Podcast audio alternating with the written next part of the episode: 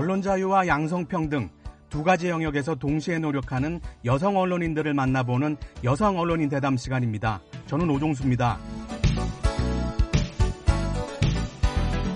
조 바이든 미국 대통령이 얼마 전 워싱턴 DC에서 스가 요시히데 일본 총리와 정상회담을 진행했습니다.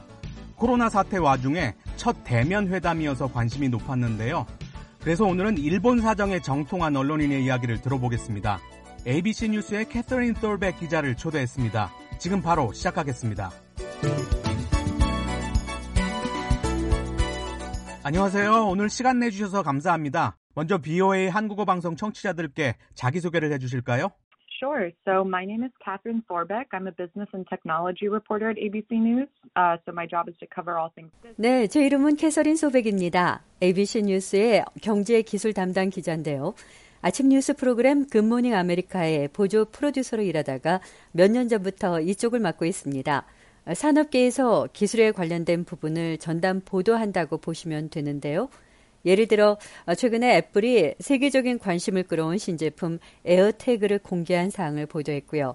미 항공우주국의 탐사선이 화성 대기에서 성공적으로 산소를 만들어낸 사실도 시청자들께 전해드렸습니다. 조 바이든 대통령 취임식과 미일 정상회담 때 일본 매체에 해설하시는 것을 봤습니다. 일본어를 원어민 수준으로 하시더라고요.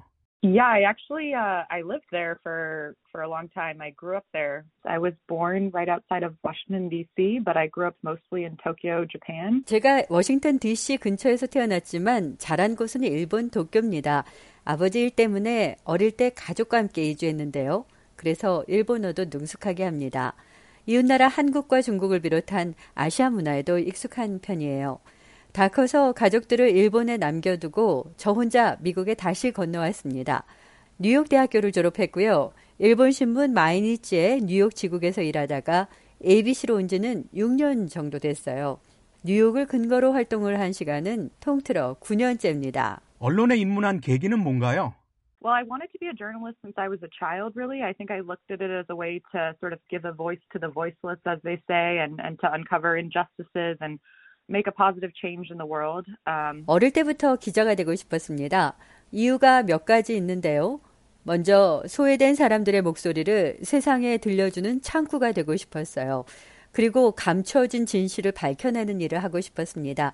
이런 일들을 통해 이 세상에 긍정적인 변화를 만드는 사람이 되길 바라왔습니다. 뭔가 좀 어설프고 순진한 희망처럼 들리죠?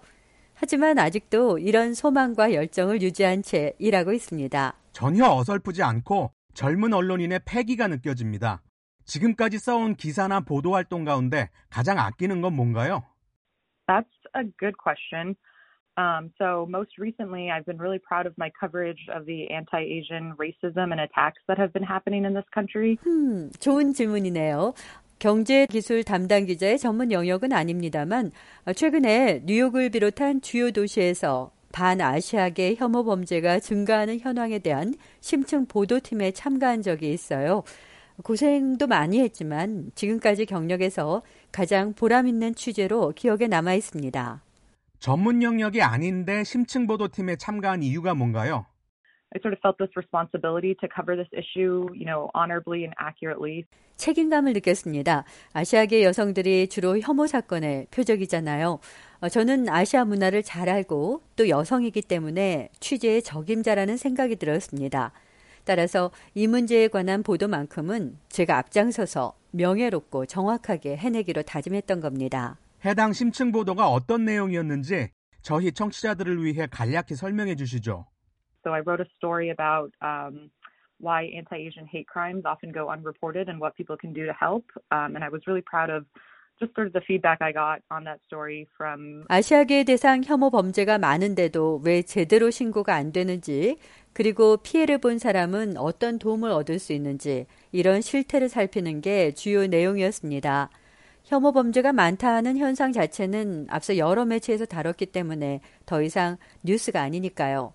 방송이 나간 뒤 시청자들로부터 정말 많은 반응과 의견을 받았어요. 아, 이런 게 언론인으로 일하는 큰 보람이구나 싶었고요. 어릴 때 기자를 꿈꾸게 했던 사명감을 어느 정도 성취한 느낌도 받아서 스스로 자랑스러웠습니다. 지금까지 언론 경력에서 최고의 순간, 가장 좋았던 일은 뭔가요? That's a good question. I mean, there there have been many moments that I've been proud of, especially I think when I hear from people who have been impacted by my stories. But 좀 전에 말씀드린 보도를 비롯해서 영향력 있는 기사를 썼을 때가 언제나 기분이 좋습니다. 그런 일들이 여러 차례 있었는데요. 저는 아직 젊기 때문에 최고의 순간은 아직 오지 않았다고 믿습니다. 더 훌륭한 기자가 될 거예요. 그럼 최악의 순간이랄까요? 떠올리기 싫은 일은 없습니까?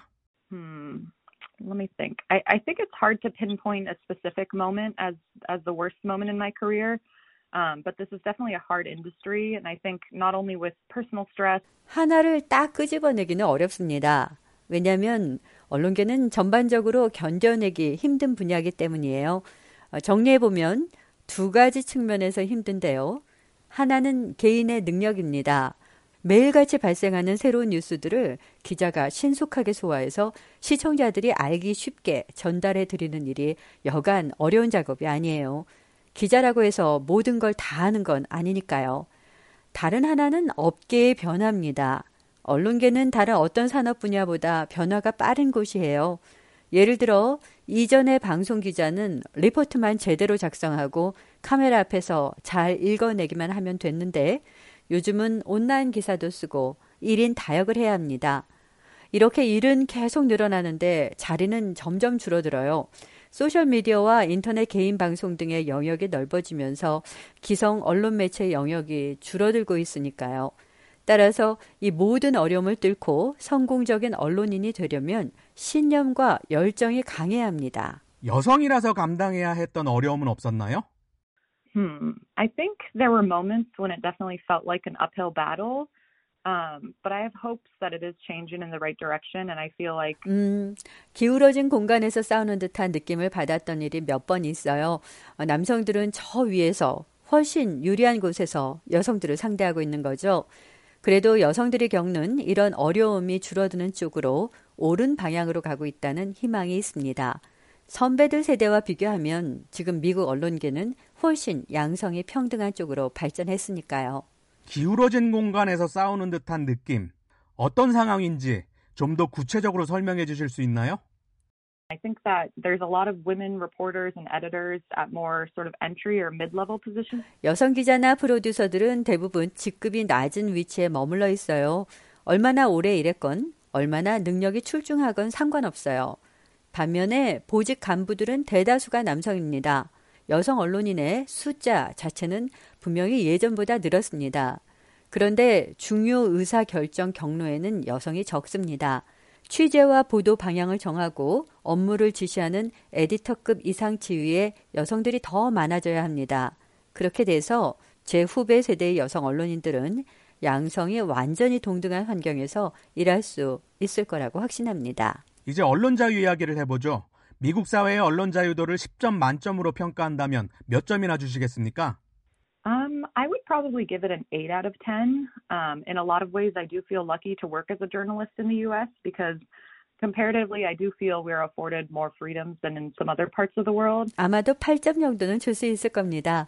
언론인으로서 미국에서 활동하는 것이 정말 행운이라는 생각을 여러 번 했어요.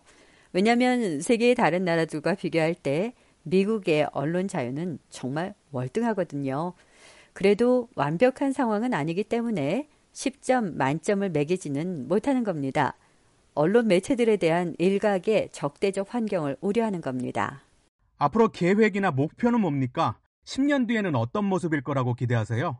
Well, I'm not sure, and the future is so uncertain. Um, I would love to continue working as a journalist and, and shining light on important stories and topics. I guess. 어, 잘 모르겠어요. 요즘 세상에서는 미래라는 게 워낙 불명확하잖아요. 생각지도 못한 일이 불쑥불쑥 일어나니까요. 무슨 일이 일어나든 저는 언론인의 직무를 충실히 수행할 겁니다. 사회적으로 중요한 현안이나 문제가 있을 때 밝게 빛을 비춰 세상에 드러내는 일을 계속할 거예요. 그렇게 하다 보면 10년 뒤에 제가 어디에 있을지 한번 지켜보죠. 기대되네요. 마무리할 시간입니다. 북한에서 BOA를 듣는 분들을 포함한 세계인들에게 언론 자유와 양성평등에 관해 어떤 말을 해주시겠습니까? I would say to women to to keep speaking out and to keep making your voices heard. I think it's very important to have gender equality in the press, and I would tell women in this field that they're doing really good work. 여성들이 계속 목소리를 내는 게 중요합니다. 그게 언론 자유와 양성 평등의 핵심 요소라고 저는 생각해요. 여성들은 의견이 있어도 말을 못하고 남성들의 지도에 따르는 사회적 역할을 강요받아온 게 사실이니까요. 대다수 나라에서 그래왔습니다. 그런데 지구상의 절반은 여성이에요. 그래서 언론인들의 역할도 중요합니다. 그들을 방치해서는 안 됩니다.